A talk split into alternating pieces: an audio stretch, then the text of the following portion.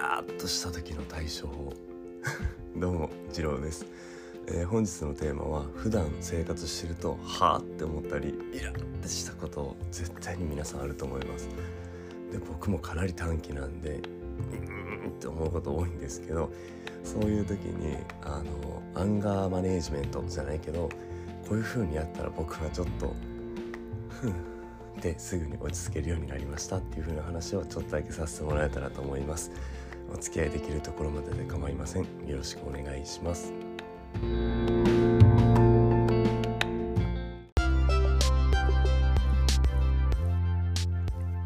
その前に一つお知らせがあります。僕次郎なんですけども4月からブログを書き始めてます。テーマは副業や節約といったものを中心に、それ以外のことも書こうかなと思っております、こんな時代ですのでお家で過ごす時間が長くなっています。でその時間に何かできないかなっていうので、副業そのブログをするっていうのをどうかなと思って、初心者ブロガーの次郎が初心者ブロガーに向けてこれからブログを始める方に向けて、作るブログみたいなね、リンカーン大統領的な感じのブログになればいいかなと、ちょっと何言ってるか分かんないんですけど思っておりますので、もしよろしければそちらの方も見てください。プロフィールにリンク貼らせてもらってます、かもしくはですね、次郎逆ブログ次郎.com で検索してもらえたらヒットすると思うので、よろしければ見てください。お願いします。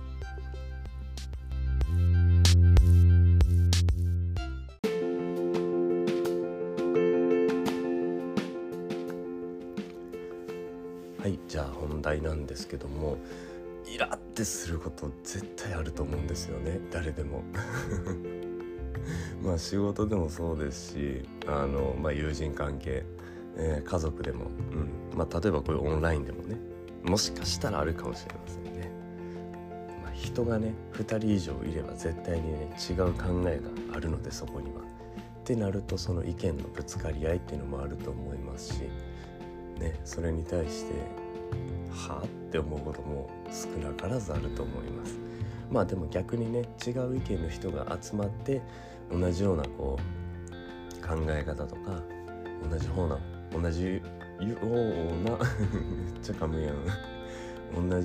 方向に向かって歩いていくっていうことによってこう得られるね、こう達成感であったりとか幸福感、満足感っていうのはあると思うんですけど、その逆も絶対にあると思うんですよね。はぁと思ってなんやねんとか、特に一番多いのは、仕事かなと思います。社会人の方だったらね、なんでそんなこと言われなあかんねん、全然仕事できてない上司やのにさとか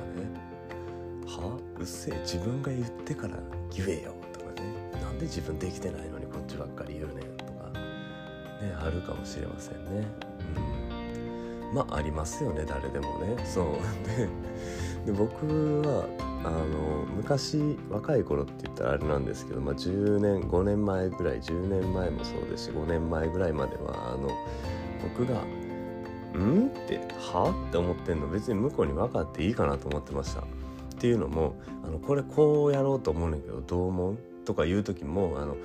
良くないって僕は嫌やな、なんでかこういう理由があるからっていうのを言ってもなんかすっごい嫌な顔されるし、も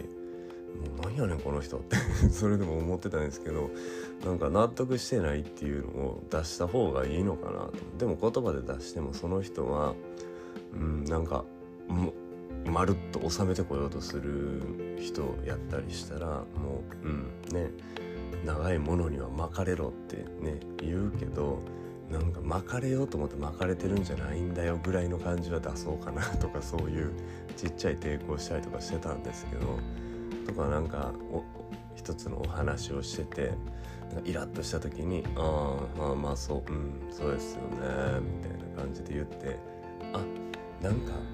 今こっちが言ったことが悪かったから次郎は機嫌が悪くなってるって気づいてもらえたらなとかも思ってたんですけど、気づいてもらえない。最近ほんまに気づいてもらったとしても、なんて言うんですかねなんだろうな、もし僕がこう、あ、機嫌悪くなってんなっていうのを向こうが気づいたとしても、それに合わせようとはしてくれる人も結構少ないっていうことに気づきまして、でもそれやったらもうイライラしてるとか、その出さずにであった方が、もう皆さんがね、もうおそらくやってる春であろうことをやった方がいいんやなって今更ようやく気づきまして、ただいかんせんね、短期なのでなかなかイラってだったらそれを収めることができないんですよ。なんかアンガーマネジメントっていうのあるじゃないですか。イラってしたら6秒か7秒やったかな、我慢したらいいよみたいな。いやね、あれずっと思ってるんですけど、だってイラってした相手、例えば会話で面と向かって、オフラインというか面と向かっての顔と顔を向き合わせて喋ってる時にイラーってした時に7秒我慢しようと思っても、その我慢しようとしてるきっかけになった人物は目の前にいるわけで、その人との会話はまだ続いてるわけですよね。そんなイラッとして我慢しようと思いながら会話してたら、また次のイラーが来るんですよね。でまた次のイラーが来て、もうイラのもう延々にわんこそば状態で、イライラのわんこそば状態で、もうどんどんどんどん来て、もうどんどんどんどんイライラしてきて、ああもう7秒我慢するなんか無理やしと、実質7秒じゃなくなってるんでね、だからこれは無理やなと、なんか一個いい方法あったらいいのになーって、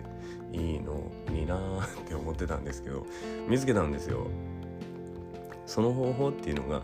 イラってはって思った瞬間にって笑う。これもうもしかしたらね、やってる人いるかもしれません。っていうのも嫁次郎に聞いてみたら、うん私そうやってやってんだよって言ってたからあれと思って、ようやく嫁次郎と同じところにたどり着きました。改めましてどうも次郎ですっていうことなんですけどね。そうなんですよ、はぁって思った時にはぁって言うんじゃなくて、はぁって言ったらいい時やったら言ってもいいけど、例えば友達とかとね遊んでる時とかになんかちょっときつめの冗談とか言われたりしてもっていやそれはさみたいな感じで返せたらいいかもしれませんよね。でも職場とかお仕事中とかっていうのを笑ったりしたら、ふざけてんのかとか、真面目にやれとかね、聞いてましたとか、ふざけてるんかってやっぱりなっちゃうと思うんで、その時は心の中でって思えたら幾分か楽になりますよ。これは本当にやってみて、ああもっと早くこういうのに気づけばよかったなと思ったことなんで、ね、もしよかったら皆さんも試してみてもらえたらどうかなと思いましてですね、お話しさせてもらいました。あとはですね、逆にこういう風にやって怒りって言ったらあれですけど、そういうイラってしたのとかをコントロールしてるよっていう風なお話がありましたら、もしよかったらねコメントとかレターで教えてもらえたらすごい嬉しいです。参考にさせてもらえたらなと思います。皆さんどういう風に自分の感情をこううまくねかじ切ってコントロールしてるのかなっていうのが気になるので、もしよかったら教えていただけたら嬉しいです。よろしくお願いします。はい、今回はこんな感じなんですけど、ずっと聞いてくれてる方からするとんって思うかもしれないですけど、ちょっと収録配信の喋りをライブ寄りにしてみましたどうですか？なんかね、でもカッコつけてるわけじゃないんですよ、普段の収録がね。ただちょっとできるだけ自然ですが、内容やとかはぁとかって言うってなったら、こんな感じになるかなと思って、ちょっとだけ違う感じでお話をさせてもらいました。でその感じで喋るとまとまりがなくなるので、どうしても長くなってしまいましたね。今すでに9分5秒とか6秒7秒みたいな感じになってますけども、まあそういうことです。今日言いたかったのは、はぁって思った時にはぁって思えたら怒らずに怒らずに自分の感情をコントロールしやすいんじゃないかなっていうお話でした。皆さんの試している実際に行っている方法、本当にすごく興味があるので、よかったら教えてください。ということで今日はね、一日はぁって思うことがあったらはぁとやり過ごして、素敵な一日にしてください。最後まで聞いてくださった方がいらっしゃったら本当にありがとうございます。こんなしょうもないねお話やって話をね聞いてくださりありがとうございました。ということで、チロでした。またね、バイバイ。